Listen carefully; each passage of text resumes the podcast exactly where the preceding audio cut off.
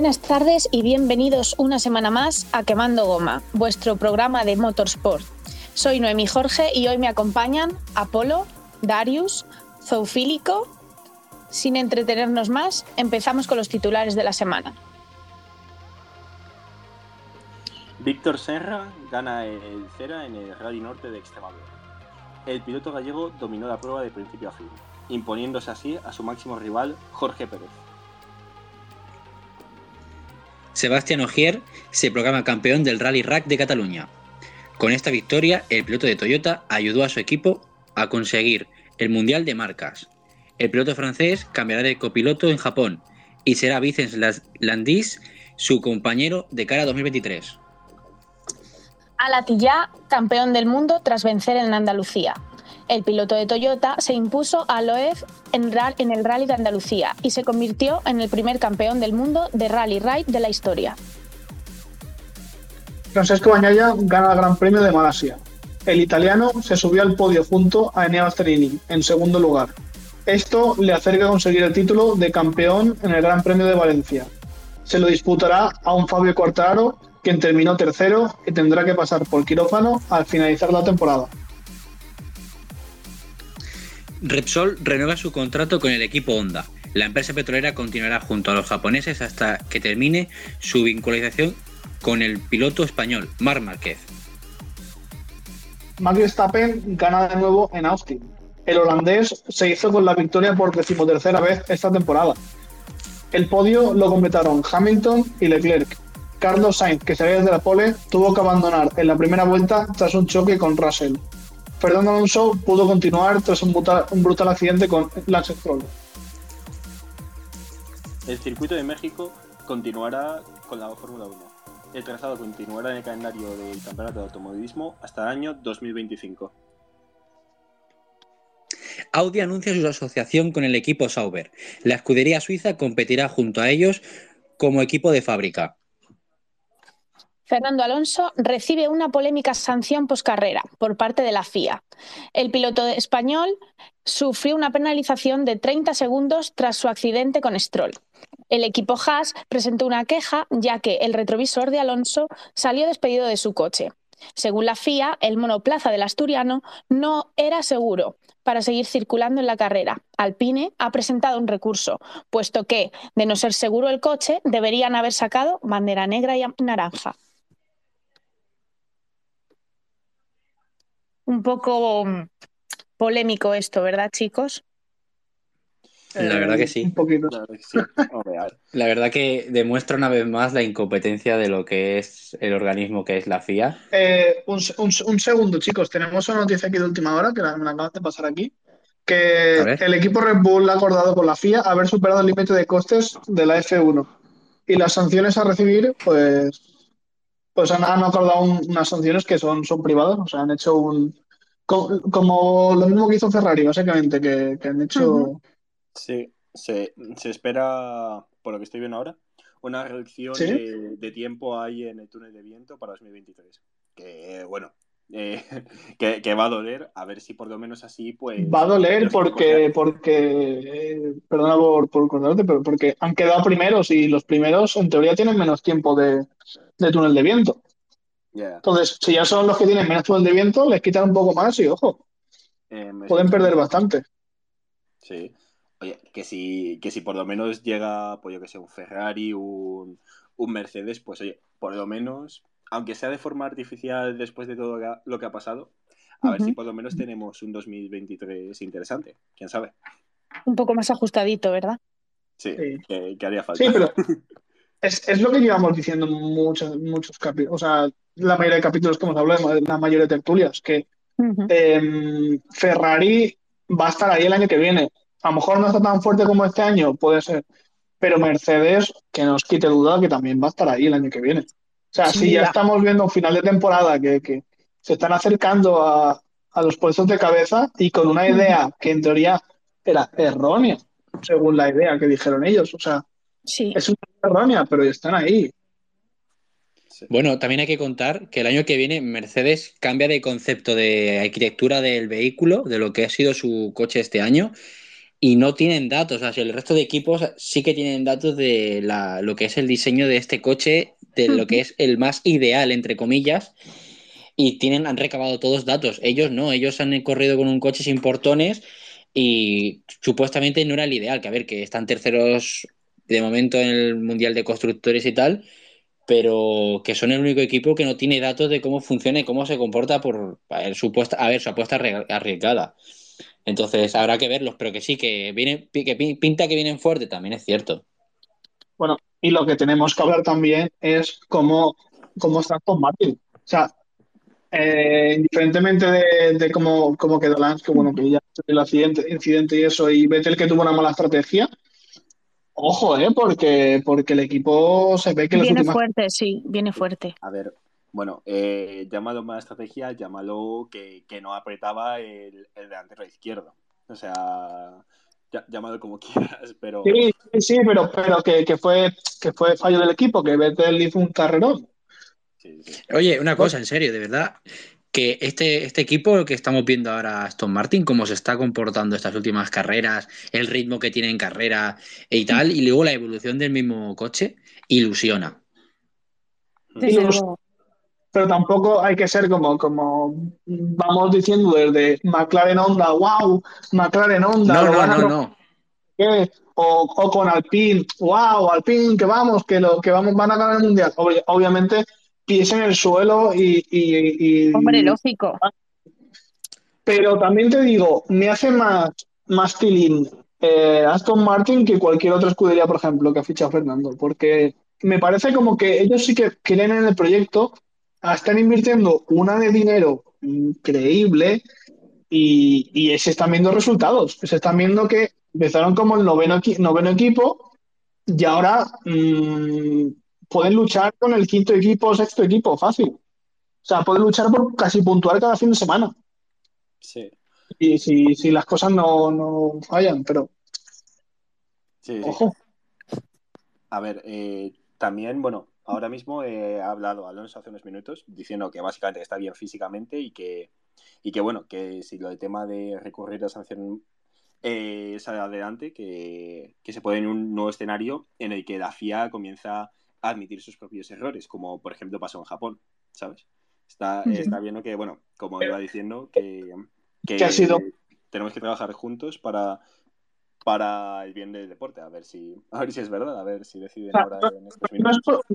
No es, porque sea Alonso, básicamente, o sea, no es porque, porque, porque sea Alonso ha hecho la justicia con él, es que por mucho que no seas fan de Alonso, tienes que decir, oye, ha sido un carrerón, eh, y tampoco, a ver, ya se han visto en otras ocasiones pilotos que han conducido con un retrovisor, por ejemplo, Leclerc aguantando un retrovisor, mm, se han visto ocasiones en la historia que, han habido estas cosas y no han, sido penalizaciones tan graves.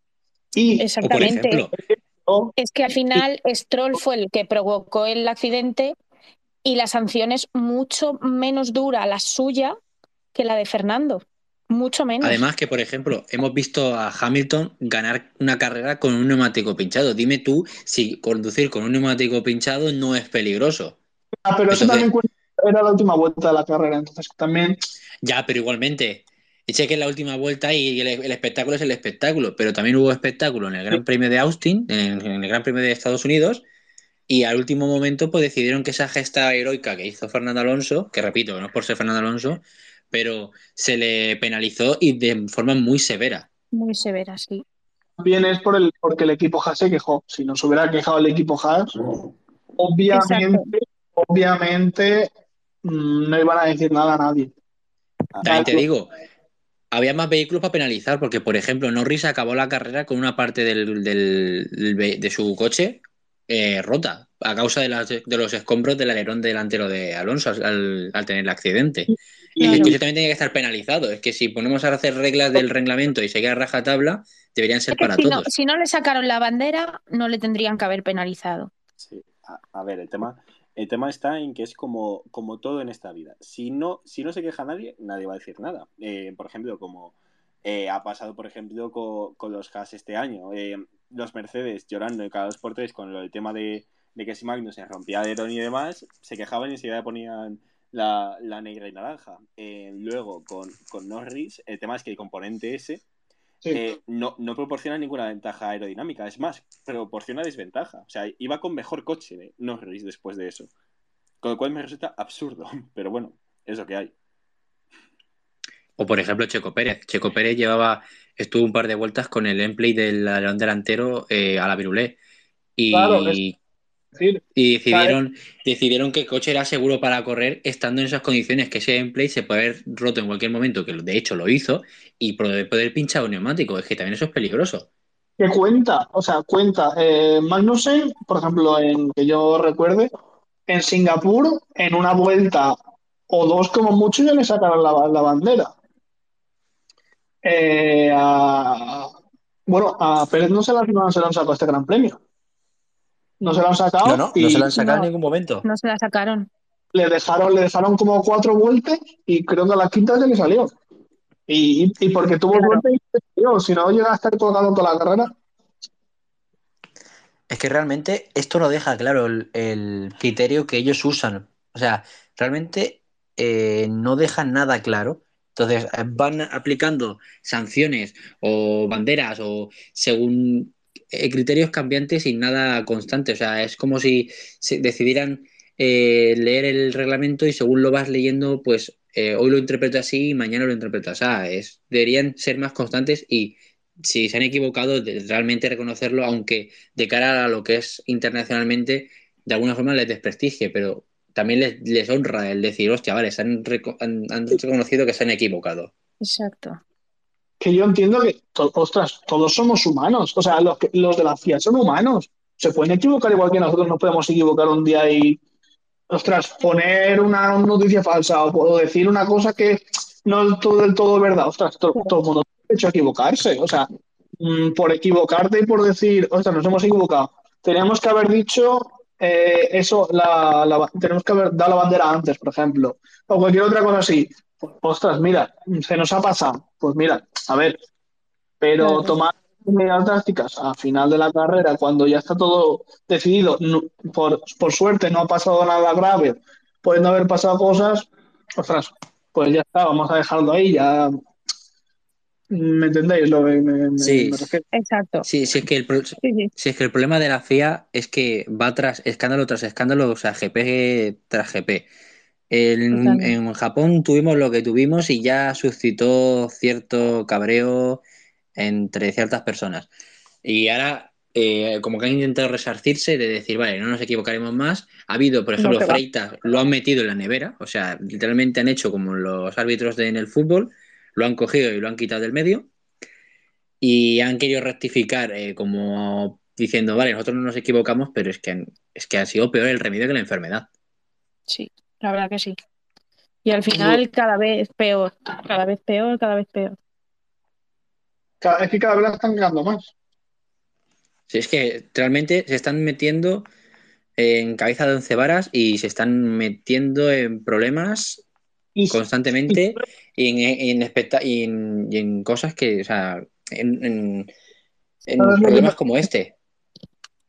¿Sabes lo que pasa con esto? Que yo, yo he oído de boca de gente que le gusta mucho la Fórmula 1 de decir, joder, eh, la verdad es que últimamente se me quitan hasta las ganas de, ver la Fórmula 1 porque me estoy todo ilusionado por una carrera, ostras, esperando toda la semana, pongo la carrera, buah, me lo paso pipa, no sé qué, y veo, yo que sé, por ejemplo, lo que hicieron en, Singapur, lo que hicieron en, ¿qué, fue el, yo eh, Japón, eh, es que en Bélgica, y tú te pones a contar y dices, ostras, eh, vale que vale que se puede entender, ostras, la pista, por ejemplo, no está para correr, vale.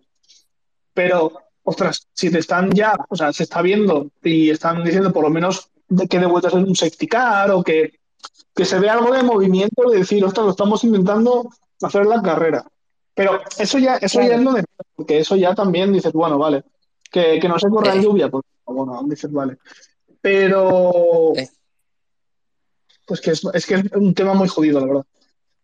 No, no, es que, Sin, es que sin ninguna duda eh, las decisiones de la FIA hacen que directamente la categoría pierda prestigio. O sea, es la, la máximo de lo máximo, la máxima exponencia de lo que es el automovilismo y estamos viendo que pierde el, espectáculo como carreras que ha habido en el pasado que han sido remontadas épicas, como también la que hemos tenido este pasado GP, eh, hace, o sea, hace que pierda la gracia, el aliciente de verlo, porque dices, bueno, es que van a arreglarlo en los despachos. Sí, sí, sí, es que yo que sé, como hace unos gran premios, no, no, me acuerdo qué gran premio fue, lo de lo que pasó con, Checo Pérez, por ejemplo, que la vuelta la tenía cancelada y lo decidieron al final de, no sé si era de la Q3 o... Sí, algo así. Lo decidieron tarde. Y tú dices, ostras, una decisión tan rápida, anular una vuelta, ostras, no tenéis tanta infraestructura, no tenéis tantas mm, tantas máquinas. Herramientas, sí. Y al final lo que consiguen es que el aficionado pierda el interés. Claro, porque dice. Totalmente.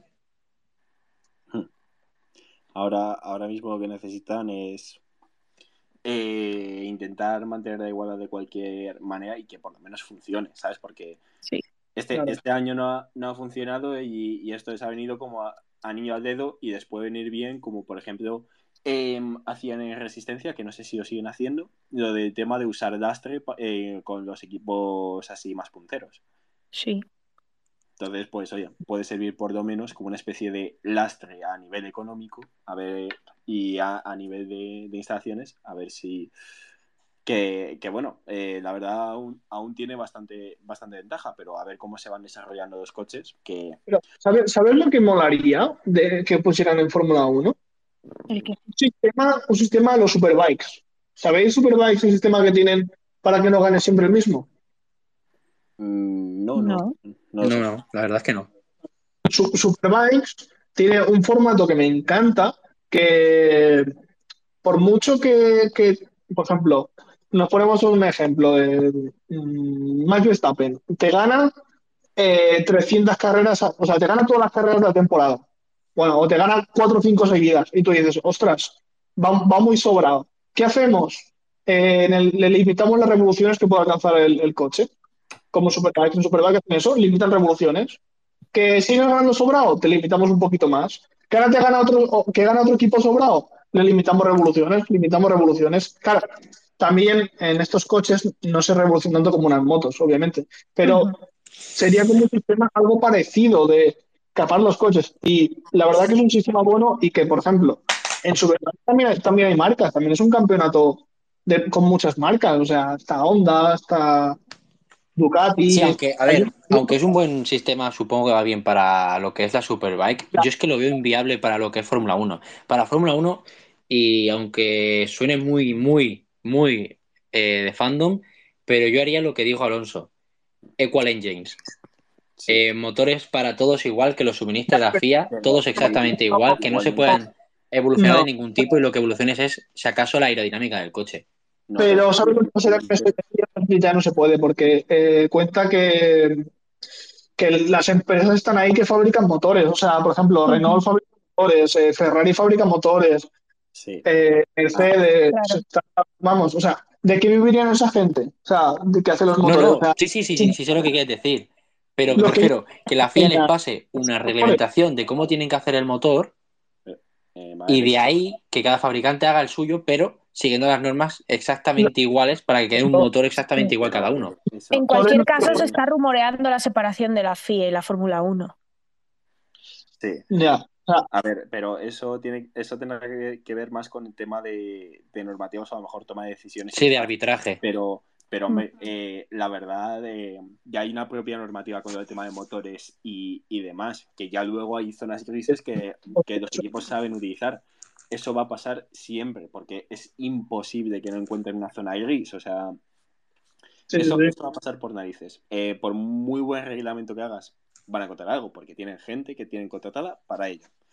Entonces, eh, por mucho, por mucho que intentes y demás, pues oye, pues, eh, con la congelación de motores, pues han intentado igualar la cosa, porque en los años estos de principios de onda, pues a ver, la diferencia era brutal, pero ahora no hay tanta diferencia entre motores, las cosas como son. Eh, la diferencia es a lo mejor el concepto aerodinámico. Porque, por ejemplo, eh, Leclerc, que estaba en, este último Gran Premio en Austin, el penúltimo en punta de velocidad en lo de las speed traps, pero el primero era Guan Yuzu. Y los dos tienen el mismo motor. Claro. Ahora es más tema de aerodinámica que de otra cosa. Con los motores ahora mismo no hay tanto problema. Y además, eh, por mucho que quieras intentar hacer un campeonato con los mismos coches y demás, eso nunca hay esa verdadera igualdad, porque eso pasa en las formas de promoción. Por mucho que intenten que haya una verdadera igualdad, eh, da igual el campeonato que estés viendo de promoción, eh, las en las fórmulas, que Prema va a estar delante. O sea, sea como sea, porque tienen un grandísimo equipo. Claro, porque tienen mejor infraestructura y tienen mejor. Tienen, tienen mejor. Entonces, cuando ya tienes, ya tienes mejor infraestructura, ya cuando tienes mm, mejor equipo, básicamente. O sea, lo, lo podemos decir como mejor equipo. O sea, podemos decir que actualmente, por ejemplo, si hicieran esto en, F1, eh, Ferrari está todo delante, Red Bull seguiría estando delante. A lo mejor Aston Martin podría sorprender porque es un equipo con presupuesto. Entonces, los equipos realmente grandes y con presupuesto estarían arriba. Y los equipos con menos presupuesto, como puede ser un Haas, puede ser un Williams, estarían detrás. Yo creo que, yo creo que hay una solución que nadie ha planteado y que creo que tanto agradaría tanto a los puristas como a la gente que lleva mucho tiempo viendo Fórmula 1 como a los aficionados nuevos. Y es que la Fórmula 1 se creó, por así decirlo, o siempre se ha visto desde el punto de vista como un laboratorio de lo que es el mundo del automóvil, ¿vale? De lo que es el sector del automóvil. Entonces, eh, la reglamentación de motores, aerodinámica, yo creo que eso debería dejar de existir y de permitir a los equipos y a cada uno motoristas que busquen soluciones. Ahora mismo que están enfocándolo con eh, que sean sostenibles con el medio ambiente, ¿vale? Pues que busquen soluciones que sean sostenibles con el medio ambiente, pero que les permitan desarrollar un coche, cada uno de los equipos, para ver quién es el mejor y quién se ingenia de mejor forma. Que sí, a lo mejor nos encontramos una era de tipo Red Bull como con Newbie en, al principio de, la década del, 2010, ¿vale? Pero ahí veríamos realmente eh, cosas distintas, coches distintos, ¿no? Que parecen todos, de alguna forma, eh, todos iguales, y volveríamos más bien a lo que es la esencia de lo que es la Fórmula 1, que es un laboratorio, un laboratorio que tú puedes ir a verlo como espectáculo, ¿sabes? No estoy de acuerdo con eso. Básicamente no estoy de acuerdo con eso porque si te pones a ver carreras históricas, o sea, me, me mola mucho verme carreras antiguas y cosas. Te pones a ver carreras de los años 90 bueno, 90 no, pero un poco más antes, de los años ya 80 o algo así, con, con Tyrrell y estos equipos que hacían virguerías y, ves una desigualdad increíble. O sea, eh, la desigualdad de cinco, habían, bueno, realmente habían seis coches que, que, siempre estaban peleando por ganar y los otros peleando por, casi, por clasificarse. O sea, peleando por entrar en el 107%. O sea, eh, carreras que a pilotos los doblaban tres veces. O sea, en los últimos años, ¿cuándo has visto que doblen tres veces a un piloto? Bueno, tenemos un Latifi, tenemos un Latifi circulando por pista. Que quizá, no, que, quizá no lo, que quizá no lo hacen tres veces, pero quizá dos sí se la hacen. Es Latifi. Bueno, y, y, también con Kubica en su momento con el regreso y demás, pero porque entre que Williams era una data y Kubica estaba como. Sí, pero, pero, vale, quizá... pero digo que, que la que los, eh, pongamos, los 10 pilotos, normalmente en todas las qualis están a un segundo, un segundo y medio. En la mayoría los 10 primeros están en un segundo y medio. Antiguamente los 10 primeros estaban en 3 segundos, como poco. Y, vale, quizá a lo mejor tan salvaje, tan salvaje como lo he dicho, quizá no. A lo mejor acotaría ciertas cosas, pero que sí se les permita el, el desarrollo, mm, por así decirlo, más libre, más creativo, de los vehículos, que sí, que a lo mejor dices tú, vale, llega un punto en el que hay desigualdad, vale, pues como ha pasado en el pasado, pues empiezan a prohibir cosas de cara a la siguiente temporada, como pasó con el, el doble difusor soplado y etc, etc, etc. El FDAC también. Sí, pero... A ver, eso... Es mucho fumado. Claro. Al, principio intentas buscar la libertad, pero eh, luego con las restricciones vas a volver a lo mismo de siempre. Bueno, a Aston eh, Martin va a hablar en tercero. Eso sí mm. es verdad. Yo creo que al final puedes cambiar, pero al final con el tiempo vuelves otra vez al principio. Claro, pues vuelves otra vez a lo mismo. Sí, sí, sí. Eh, porque claro, eh, el desarrollo de la reglamentación es lo que ha ido pasando con el, con el tiempo. Eh, ahora el mundo en cuanto a automovilismo se está centrando en intentar ser más sostenible. Yo, por ejemplo, lo que haría eh, en este caso sería eh, pones unas limitaciones a la hora del depósito y que, y que tienen que usar X tipo de combustible y que entonces lo ideen con ello, como mucho, pero eh, entiendo el concepto, pero no, no es tan fácil porque además en sí tienes a los equipos motoristas que esos pueden hacer cualquier locura, pero a los equipos que no son constructores les matas. O sea, a Williams ya con eso le destrozas. O sea, le destrozas porque si ya están mal, imagínate que Mercedes de repente tiene un año lamentable, sea por el motor, sea por el coche, por lo que sea, dice, vamos a cambiar toda la arquitectura del motor. Ya con eso jodes el desarrollo a Williams o a Aston Martin o a McLaren. ¿Sabes? Ahí está la cosa. Mm. Ahí, está el No puedes hacer un cambio tan brutal. Puedes hacer un cambio, pero. Sí, pero bueno, también, también se prometía que esta reglamentación iba a ser la más igualada, más, más no sé qué. Y tampoco he visto tantos adelantamientos como se planeaban, ni tantas batallas en pista como. También te digo, la calidad de los pilotos, la calidad de los pilotos que hay en parrilla, eh, también en cierta forma eh, mengua que suceda lo que se había previsto de más adelantamientos en pista, más igualdad porque también la diferencia de habilidades y calidad de los pilotos es muy notable. Es muy notable, muchísimo. Obviamente.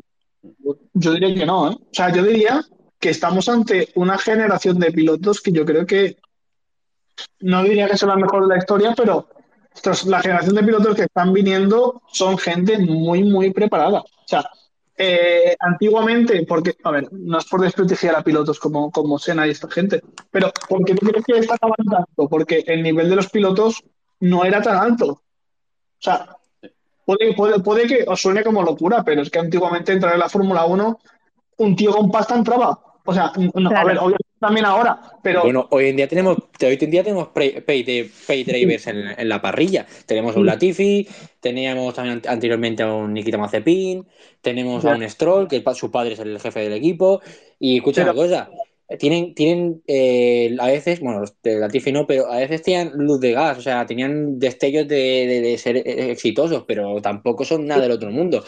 Y yo creo que le están, le están sacando el asiento a otros pilotos que realmente sí que tienen talento para estar en Fórmula 1. No, sacándoselo no se lo están sacando. O sea, por ejemplo, Stroll, eh, sí, vale, vale que su padre, su padre es el jefe del equipo, pero Stroll eh, no es nada malo. O sea, vale que a lo mejor puedes decir, ostras, un, yo qué sé, una joven promesa como, como Piastri, ostras, eh, vale, sí, ahora va a subir a, F1. Eh, pero yo qué sé, dices, ostras, eh, otro piloto que no, sé, no sigo muchas formas inferiores, pero un piloto que gane F3, gane F2 y no tenga sitio para subir a la F1, pues dices, ostras, pues mm, es pena, porque dices, ostras, este chaval tiene futuro y tiene talento y sabe mal que, que no pueda seguir dando su trayectoria. Pero es lo que te digo, que antiguamente, o sea, mm, cualquier tío con pasta cogía y pagaba un equipo y se hacía un equipo. Claro, pero ahora mismo la generación de pilotos que hay, que es a lo que estás llegando tú, eh, yo creo que son tan buenos porque al final eh, se han empezado a montar en simuladores antes incluso de aprender a andar prácticamente. Entonces. y se han formado desde, desde los tres años. efectivamente. Hace tantos años mm, no creo que muchos pilotos empezaran de los cars. O sea, sí que empezarían algunos, pero a los tres años, como, como dice Fernando Alonso que empezó él, vale que... Ni ninguno, ni ninguno tendría un simulador de Fórmula 1 en su casa y hoy en día seguro que todos lo han tenido. Claro, todos no, pero la, mayoría de pilotos sí, seguramente sí. Sí, a ver, el tema, el tema está con el tema de los pay drivers. A ver, eh, es un mal de que eh, este deporte no se va a deshacer en mucho tiempo, si es que se llega a deshacer algún día, las cosas como son. Pero ahora mismo el problema es menor porque eh, ahora tienen que cumplir un mínimo, un mínimo que no todos los pilotos han cumplido, porque si no hubiera ese límite, os aseguro de que hace ya un par de años tendríamos a Roy Nissany en Fórmula 1 y créeme, Latifi parece Sena enfrente de ese tío. Tendríamos a Raúl Pan. Exacto. Tendríamos a También te digo, también quiero dar un dato eh, Lauda fue un pay driver en su momento y es bicampeón, y creo que si mal no recuerdo, bicampeón del mundo, si mal no recuerdo. Sí, Nicky, Lauda nadie dice que sea malo. O sea, lo que me refiero es que antiguamente habían, eh, mucha gente que, que, estaba en, en, la F1 y no tenía nivel para estarlo. ¿Pero por qué estaba? Porque apoquinaba una de billetes que no veas, o tenía a Malboro, o tenía patrocinadores, tab tabacaleras enormes detrás suyo, y pues mira, pues estaba ahí. Eh, de hecho, acabo de ver un comunicado de Fernando Alonso que, que me acaban de pasar. No sé si, si lo habéis visto o no sé si alguno lo tiene por ahí para leerlo. Dame un segundo. A ver. Si, si me deja entrar aquí esto. A ver. Sí. Eh, bueno, ha dicho, no podemos protestar en, contra la decisión en sí. Está estipulado en el reglamento. Pero el momento no era adecuado y, podemos hacer algo al respecto. La protesta llegó demasiado tarde, así que creo que recuperaremos eh, el P7. A ver si es verdad, pero bueno. Ah, eh, Sería una notición, ¿eh? Mm, depende de cómo se tome la FIA. ¿Sabéis lo difícil que es que FIA recule? ¿Cuántas veces habéis visto que la FIA recule? Yo creo que no he visto muchas veces que la FIA ha reculado, ¿eh? Yo que recule me parece me parecería eh, prácticamente un milagro, pero si sucede también sería una notición porque de alguna forma también están abiertos a reconocer que también se equivocan, porque a ver, quieras que no, exacto. es un organismo que está formado por personas eh, para proteger a personas y para dirigir a personas, de alguna forma, o sea que también se equivocan, eh, han, de, admitirlo. Sí. Y, y bueno, a ver, me, voy a intentar equivocar y demás, pero eh, ya, ya sabemos cómo, cómo, es la FIA, que a lo mejor toma decisiones erróneas, pero como todo el mundo. Ah, pero bueno, eh, me, es lo que hay. Y, bueno, os quería, os quería dar una reflexión ahora mismo cuando estamos hablando del tema de p y demás. A ver, pensad que eh, para el tema de llegar a los diferentes escalafones de automovilismo, la, la barrera de dinero no existiera. ¿Vosotros cuántos pilotos de la Fórmula 1 actual creéis que estarían allí ahora mismo? Si no tuviera dinero, tendrá muchos patrocinadores, yo creo que media parrilla no estaba ahí, ¿eh? sinceramente, porque, o sea, cuenta. Eh, digamos. A ver, digamos que em, la barrera de dinero en el automovilismo no existiera. Que, con poca inversión pudieran llegar a, las diferentes eh, áreas de automovilismo y lo que de verdad contara fuera el propio talento del piloto. ¿Cuántos pilotos de la Fórmula 1 actual creéis que estarían allí? Yo creo que, yo creo que por ejemplo, Papi Stroll y, y Don Stroll no estarían pilotando ahí más que nada porque seguro que hay pilotos con mucha más calidad que él. La Tifi, obviamente, ya lo obviamos porque hemos visto lo que es capaz de hacer. Se equivoca, se equivoca siguiendo un circuito que es viejo, o sea, un clásico de lo que es la Fórmula 1, se equivoca y le echa la culpa al coche, ¿vale? Em, cositas, ¿sabes? O sea, que no sé. Yo creo que esto todo los eliminaba. Eh, más, más adelante, pues no sé, eh, eh, Mick Schumacher, a mí, en lo personal, no me cae mal, no me parece mala persona, pero como piloto me parece un poco eh, solo apellido. A lo que viene siendo solo apellido. Que la gente lo compara con su padre y, con su tío. Ese es el problema. Ese es el problema de llevar un apellido. La telastra, igual que pasó con Bruno Sena, por ejemplo, lo mismo. Por ejemplo, eh, por ejemplo. O Piquet, o Piquet, con el señor Piquet, lo mismo igual. A ver, el señor Piquet es otro caso aparte. El señor Piquet tampoco era malo realmente. Solo que se fue porque, porque vamos, no estaba, no estaba a gusto la categoría. Sí, pero escucha una cosa. Tenían, tenían ambos coches, su compañero, que era Fernando Alonso por entonces, y él, y escucha una cosa, quien mejor clasificaba en a, global era porque era rookie ese año, coño, también. O sea, también tienes que tener en cuenta que la gente, que los pilotos rookies tienen que, tener un... O sea, eh, porque, yo qué sé, nos ponemos en el caso, el año que viene Piastri va a subir la categoría.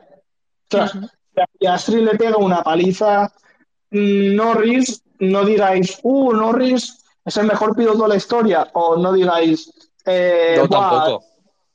O sea, porque mucha gente, mucha gente por decir, Buah, eh, Norris ha ganado al mayor talento de, de, la F1, ha ganado a Norris, es el mejor piloto de la historia. Pues no, no, no tiene nada que ver porque es un rookie, es su primer año. Veremos a ver en dos años o tres años en que cómo, cómo compite o cómo, cómo corre. Y por en eso, cualquier caso, con el tema Piastri y Norris se está liando bastante con la opinión de la gente. Pues la gente está diciendo que Piastri le va a pegar un repaso a Norris el año que viene y yo no creo que sea para nada así, porque tampoco creo que Norris sea un mal piloto, al revés. A mí, a mí a lo personal, a mí a lo personal me parece que afirmar dichas afirmaciones de Piastri me parece una calentada bastante grande, puesto que Norris no está ahí por, por haber pagado, sino que es un buen piloto, de verdad tiene cosas de buen piloto y si estuviera en un equipo mejor, estaría luchando por cosas muy grandes. Y he de reconocerlo, y he de reconocerlo. hombre, mira, me, me voy a tirar un, bueno, un triple para mucha gente, pero yo creo que realmente de, de estos pilotos jóvenes, de decir, los Norris, Norris es un futuro campeón del mundo si tiene coche. Russell es un futuro campeón del mundo si tiene coche. Eh, también te puedo decir, por ejemplo, eh, Leclerc, Leclerc es un futuro campeón si tiene coche. O sea, te puedo hasta Lance Stroll, porque tiene 24, tiene 24, ¿tiene Stroll? No, 24 cumple en unos días.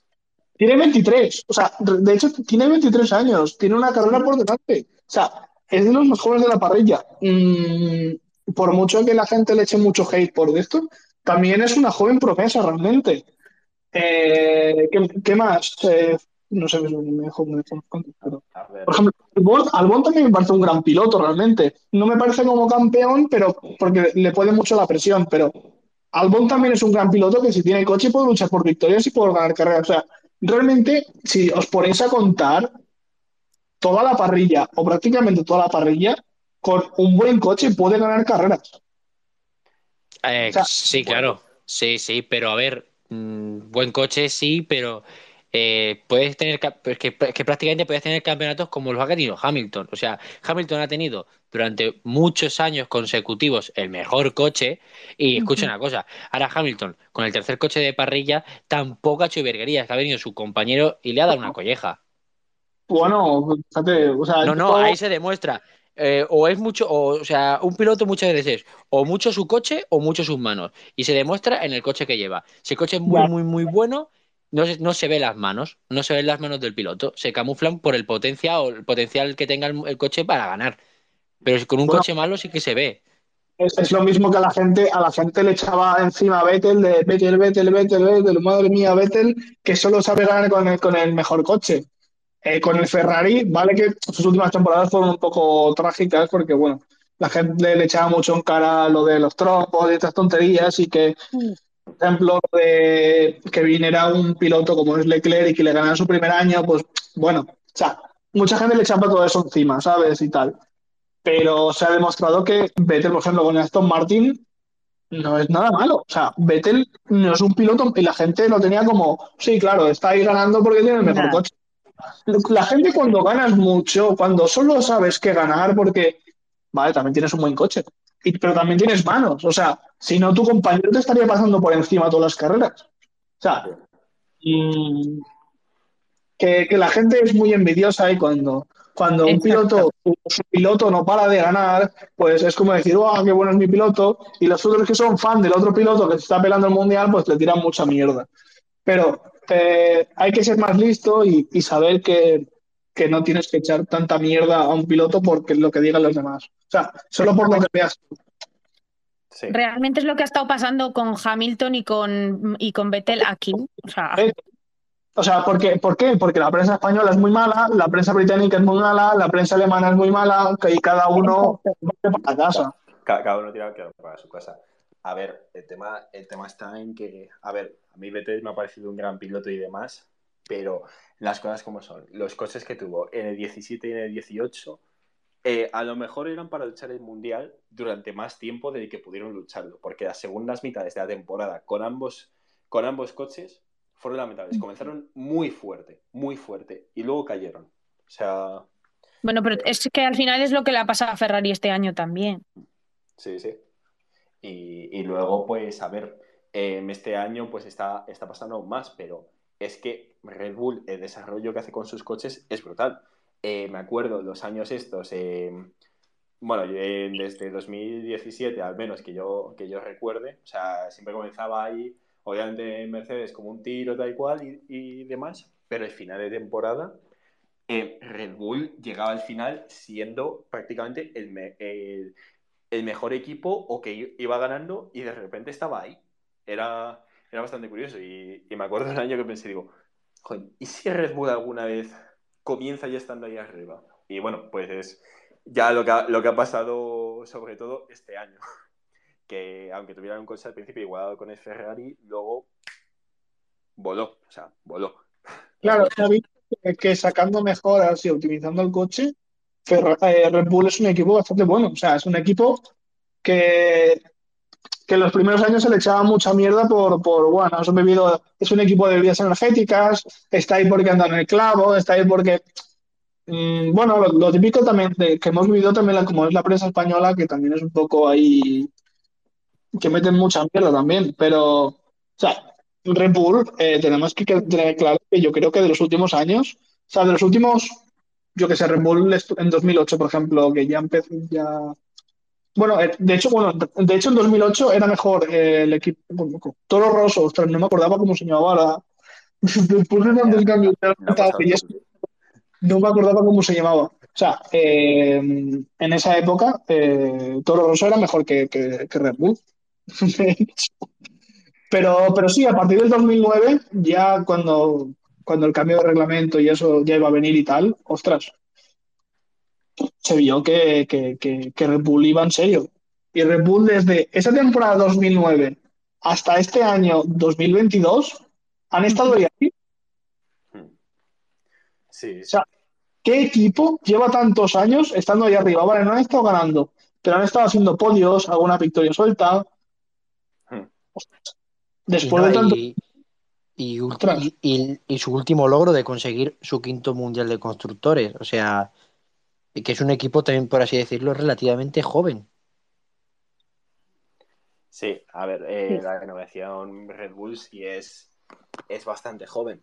Eh, pero tema, el tema es que se ha llevado mucho tiempo y como digo, es que hay equipos que consiguen entender sus coches y otros que no. Por ejemplo, eh, eh, digamos, la evolución que, está que, siempre tiene Red Bull estos años y la evolución que tiene, por ejemplo, o ha tenido Sauber, Alfa Romeo y demás. O sea, comenzando ahí con un coche que podía estar luchando en zona media bien y, siempre bajando. O sea, ¿Sabes, a lo que, ¿Sabes a lo que me recuerda lo, de, lo del equipo Alfa Romeo? O sea, me ha recordado al Haas de hace unas temporadas. O sea, al Haas que compraba todo a Ferrari y dependía de, cómo estaba Ferrari. Bueno, de hecho, todos los equipos Ferrari a mitad, de temporada han bajado impresionante. O sea, mm, a mí, a mí lo que me duele, a mí lo que me duele, y de verdad me duele muchísimo, es que un equipo tan, por así decirlo, emblemático de la Fórmula 1 como es Ferrari,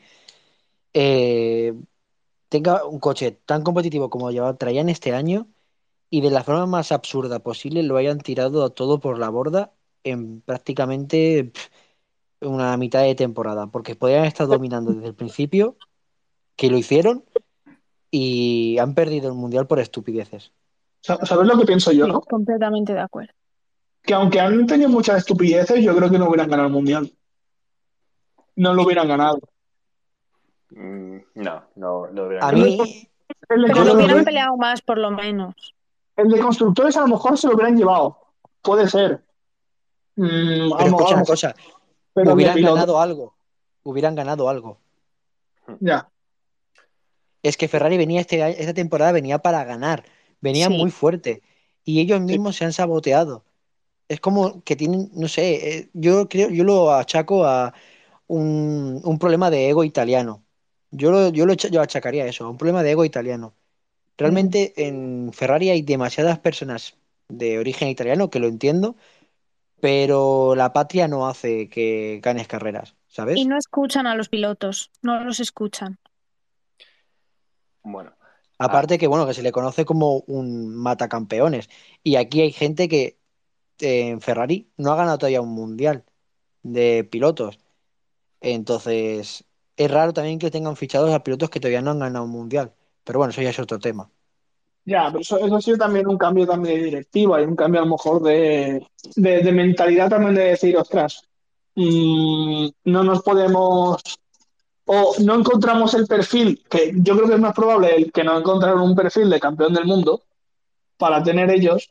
Entonces dijeron, ostras, ¿qué, qué, fichamos? Pues fichamos a dos grandes pilotos que han sido campeones del mundo, gente joven que, bueno, Carlos ya casi no es joven, pero... Sí, pero aún así tienen la dupla más joven de Ferrari, de la historia de Ferrari, ¿eh? Sí, sí, sí, porque, porque vamos, eh, me comparas que tenían a dos pilotos que son súper o sea, no mayores, pero, pero siempre han tenido pilotos que son veteranos. Han tenido pilotos veteranos que han luchado por cosas. Por cierto, ¿sabéis que en este GP vuelven a haber eh, test de Pirelli? ¿Qué opináis al respecto? ¿De nuevo? O sea, yo lo veo fatal. A ver. ¿Cómo, cómo? Yo, sinceramente lo veo mal que lo hagan en el, O sea, ¿qué lo van a hacer? Como hicieron estos libres, que fue el viernes y lo hicieron, ¿no? Supongo, que, supongo que alargarán, una de las sesiones las alargarán, la harán de una hora y media, porque quieren probar, quieren probar neumáticos para de cara al año que viene.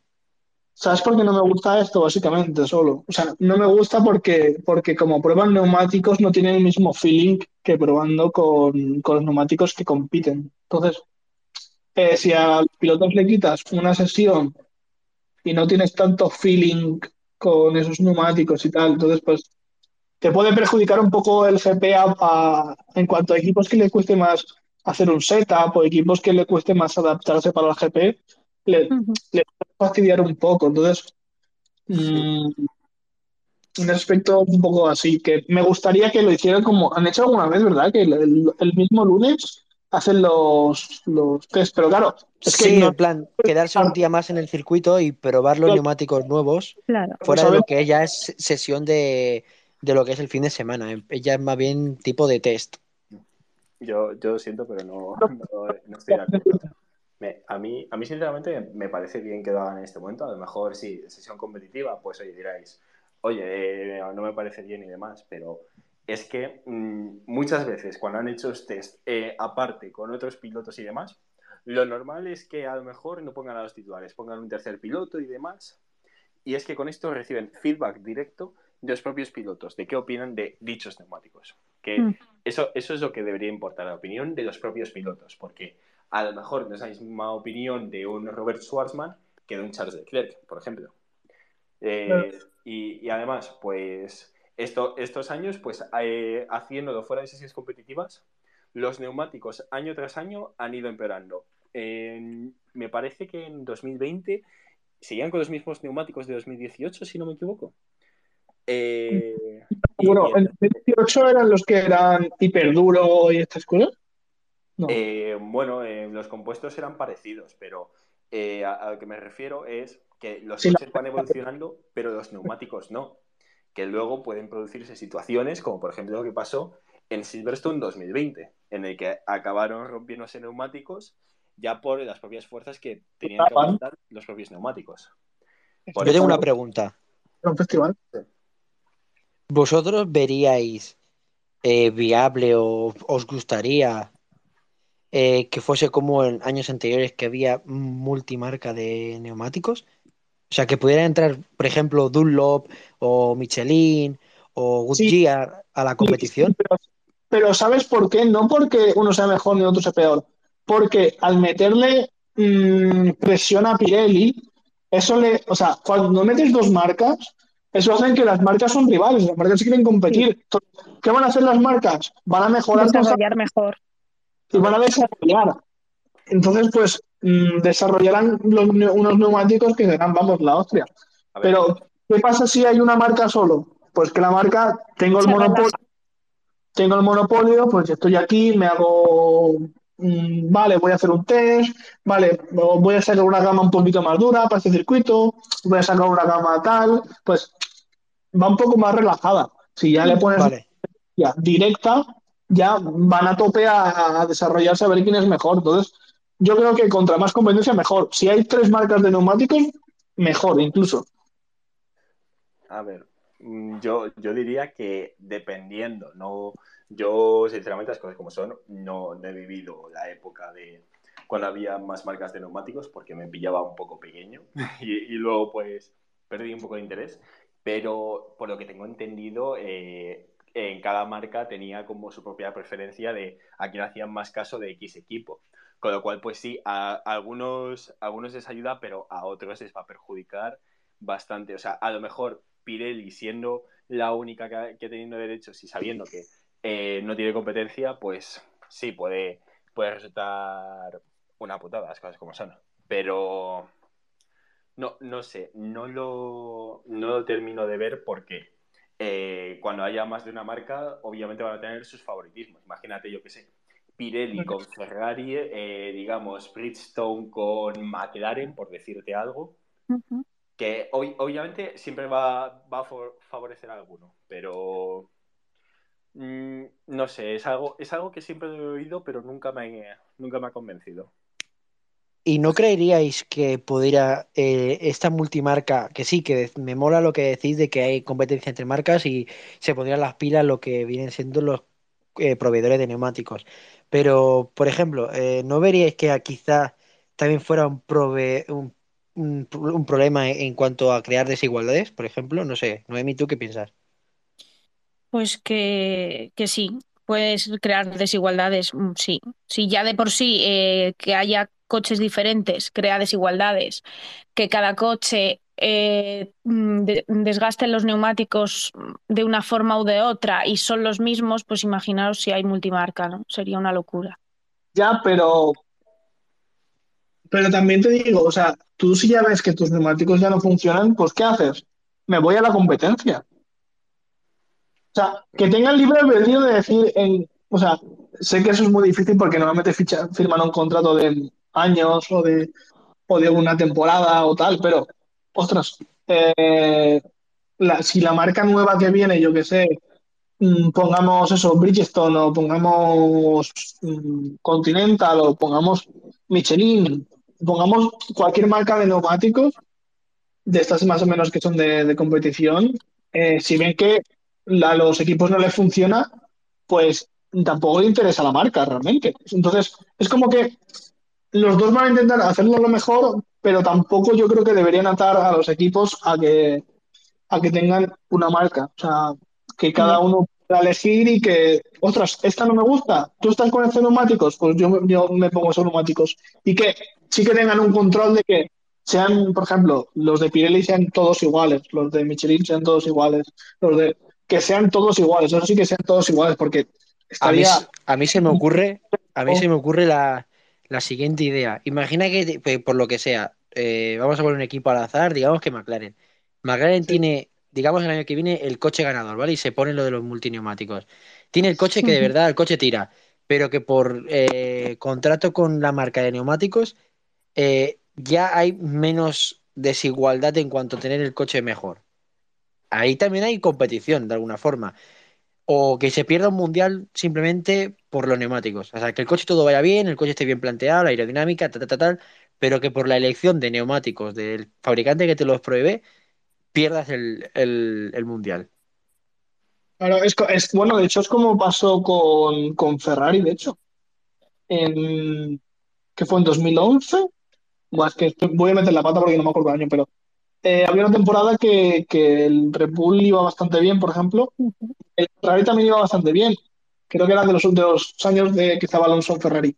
Y a mitad de temporada hicieron un cambio los neumáticos, hicieron un cambio así por el estilo. Y el mundial se, acabó diciendo para el otro lado, o sea, de, para Red Bull. Pero es lo que digo, que, que esas decisiones ya han habido en un pasado y, a ver, que da más vida al campeonato, la verdad. Pero eh, aparte de medidas técnicas y medidas así que tiene que tomar la FIA, yo debería más que, miraran en, en el tema que hemos hablado, hablado antes de, lo, de las carreras y de las operaciones y todo esto, que en cambios de reglamentos. O sea, prefiero mil veces que sigan como están, están ahora los coches, que sigan mismos coches el año que viene y que, y que la FIA tome medidas de decir en los reglamentos, vale, eh, ¿qué hacemos? Eh, que estas cosas son muy, muy así. A ver. ¿Y de, este fin de semana tenéis por ahí los horarios? Eh. Sí, sí, sí. Debería estar. Sí, a ver. los libres 1 son a las 8 hora, hora española eh, obviamente el viernes. Luego los Ibres 2 a, las 11. Eh, ya para el sábado tenemos ahí la última sesión de libres a, las 7 de la tarde. La clasificación, eh, buena hora para mientras estás viendo la clasificación, tomarte una cena, tomarte unas copas, ahí, ahí ya como la gente decida, a partir de las 10. y, luego, pues la, carrera es a, a, las 9, si no me equivoco, ¿verdad? Eh, sí. Sí. sí, sí, sí, de 9 a 11. Bueno, si no hay, se está todo, todo bien. Sí. Y, bueno, eh, quería, quería comentaros una cosa antes, antes de ya, pasar con, lo siguiente.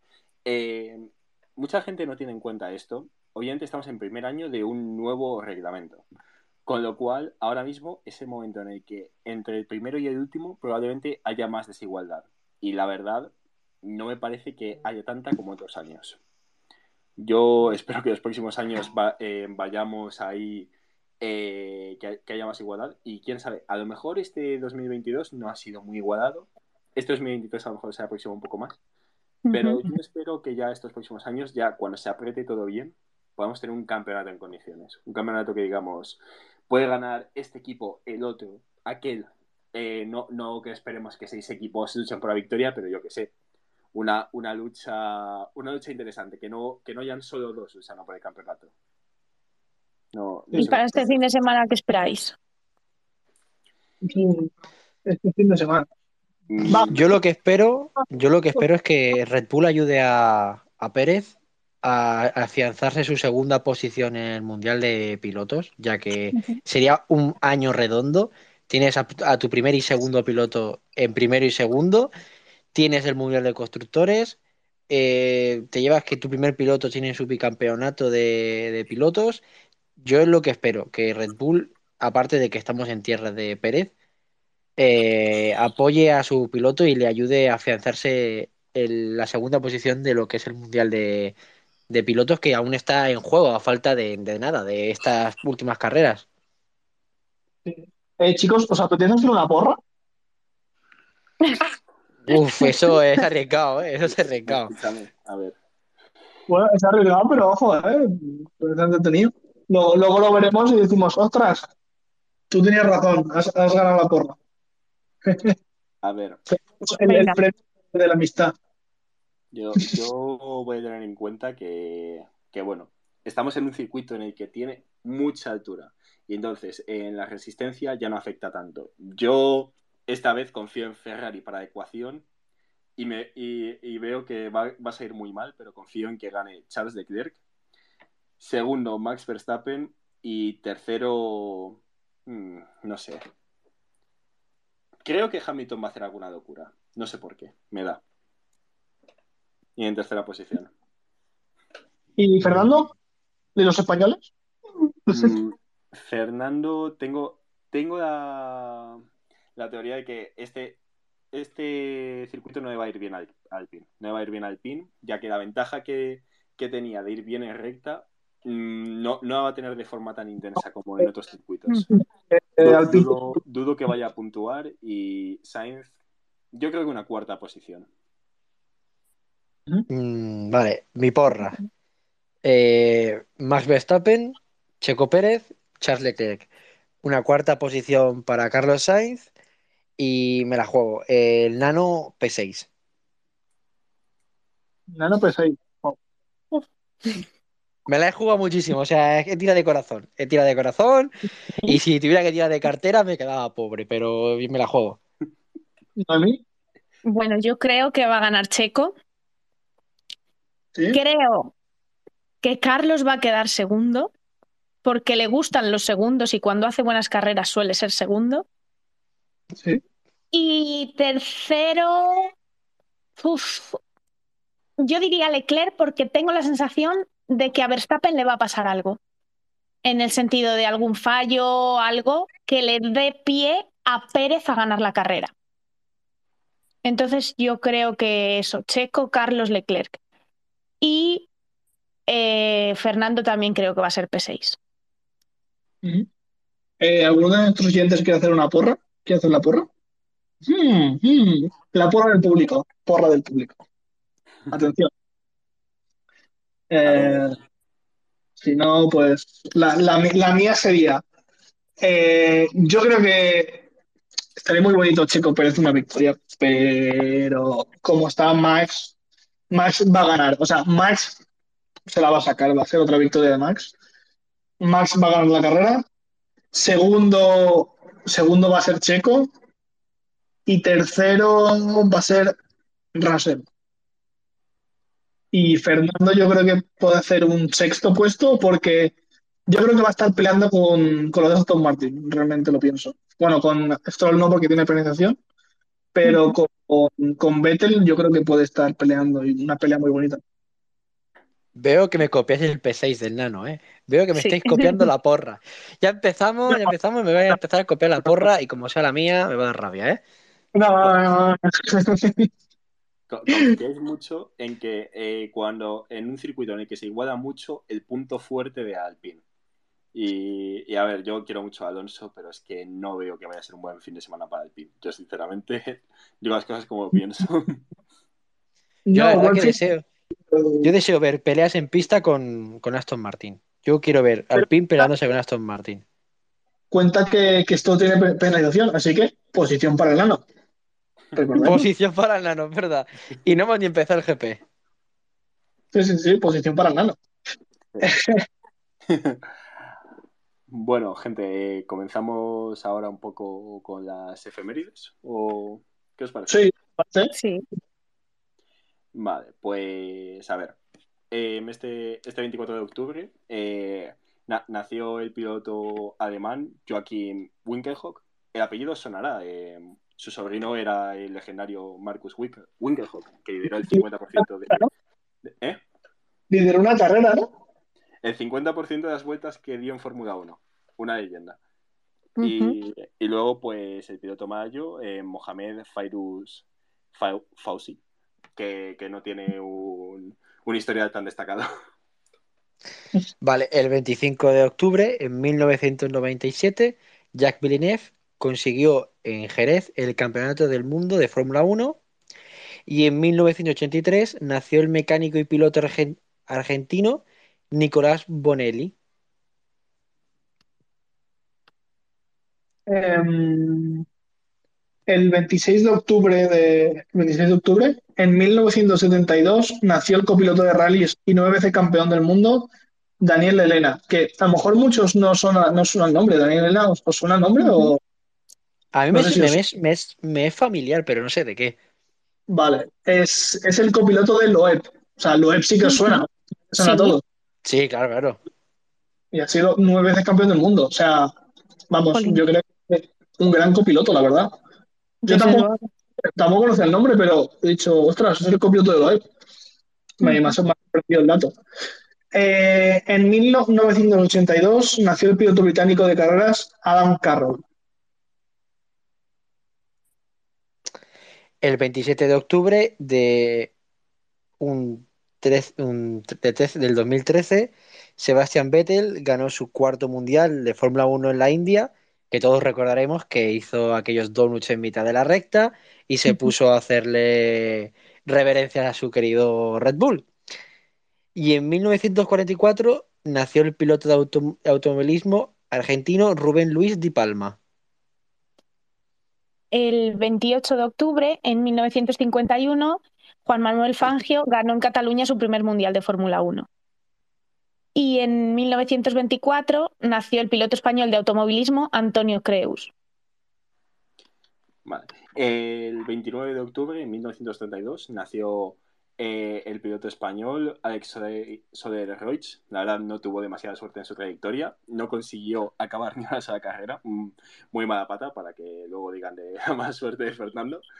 Eh, luego también, en 1952, en esa misma fecha, nació el piloto argentino Guillermo Maldonado, eh, co competidor en, en turismos. tiene un coche espectacular. Cuando, cuando queráis, miradlo. Y, y, bueno, en, en, el 63 nació piloto turco Jason Ta Tajin Sioglu. Que mi turco no, no es el ideal. y, y, en 1998 nació Lance Stroll, eh, piloto que todos conoceréis, que bueno, lamentablemente sale con una, con una sanción para el próximo fin de semana. Eh, el 30 de octubre, en 1988, Ayrton Senna ganó en Japón su primer mundial de Fórmula 1. Un, primer mundial que, que, Ayrton Senna, la verdad, que, que hizo. O sea, para mí, los mundiales de Senna, la verdad, que fueron espectaculares. O sea, no, no, mucha gente dice que está sobrevalorado, que tal, pero hay que decir que Senna es, es uno de los grandes de nuestra historia y que, que hubiera sido de él si, si hubiera seguido compitiendo. Claramente un Goa. En 1917 nació Maurice Triningham, piloto francés de automovilismo. Bueno, eh, tras acabar ahora mismo con las efemérides, eh, vamos con la pregunta de, la semana. Eh, ah, eh, perdón, que me he confundido. Eh, vamos primero con el tweet, ¿no? O, con la respuesta de la semana anterior. Eh, respondemos la semana anterior primero. Sí. Sí, disculpadme. Eh, no sé si os acordáis aquí todos, la pregunta que, se hizo la semana pasada fue ¿dónde consiguió Alex Padou su primera victoria en IndyCar? no, no sé quién, quién ha sido el primero en, en responder dicha pregunta. Alejandro Caballero fue el primero. Vale, pues Alejandro Caballero, que estaba en lo correcto, ganó su, primera victoria e, en Alabama. Eh, y bueno, sí, como, como íbamos diciendo, eh, Alejandro Caballero fue el primero que contestó correctamente, así que felicidades a, Alejandro. Ahora vamos con, la siguiente pregunta que dejaremos eh, ahora en la cuenta. Bueno, ¿quién fue el último piloto en Ducati en ganar un mundial de MotoGP? Esta es la pregunta para la semana que viene, entiendo, ¿no? Una, pregunta, pero eh, tenemos que la semana siguiente, no la otra, hay, hay gran premio de, de MotoGP y, y ojo que Bañaya puede ser el, último piloto campeón. Uf, se, puede, se, puede, complicar, se puede complicar el próximo fin de semana. Ojo, ¿eh? se nos complica, ¿eh? Sí, sí. De hecho, yo creo que lo será, es bastante probable. De hecho, hemos hablado muy poco de MotoGP, pero el Mundial la verdad es que está, está casi, casi ganado por Bañaya. O sea, eh, tiene, que puntuar, creo que son ahora mismo dos puntos, eh, para ser, para ser campeón del mundo y Bañaya no tiene que puntuar ningún punto. O sea, es prácticamente imposible. Ser de que se caiga, se caiga Bañaya y, y Cuartararo gane la carrera, la carrera, no. O que Bañaya no puntúe por alguna cosa. O sea, indiferentemente de los resultados, Cuartararo tiene que ganar la carrera, sea como sea, para volver a ser campeón y volver a reclamar el título. Sí, y, luego a ver cómo, se encuentra, ya que con la lesión está, está de la mano, a, ver, a ver cómo anda, que, bueno, como ya, ya comentasteis antes, eh, a final de temporada se someterá a una operación. Esperemos que tenga una pronta recuperación entonces. Sí. Bueno, y esto ha sido todo por nuestro tercer programa. Recordad que si os habéis perdido algo, podéis escucharnos en diferido en nuestros canales de Spotify, Google Podcast, Apple Podcast y Amazon Music. No olvidéis que volveremos a estar con vosotros en directo el próximo jueves a las 9, con toda la actualidad del motor. Y hasta aquí el programa de hoy. Muchas gracias. Muchas gracias. muchas gracias a todos que nos escuchen y bueno, tengan un buen día, una buena tarde o una buena noche. Pues sí, eh, muchas gracias a todos nuestros oyentes y eso, recordar que, que, en cualquier momento nos pueden escuchar en cualquier otra red social, en cualquier en cualquier Spotify o cualquier cosa, que, la verdad es que como plataforma está muy bien. y pues bueno, eh, nos vemos la semana que viene. Chao, chao.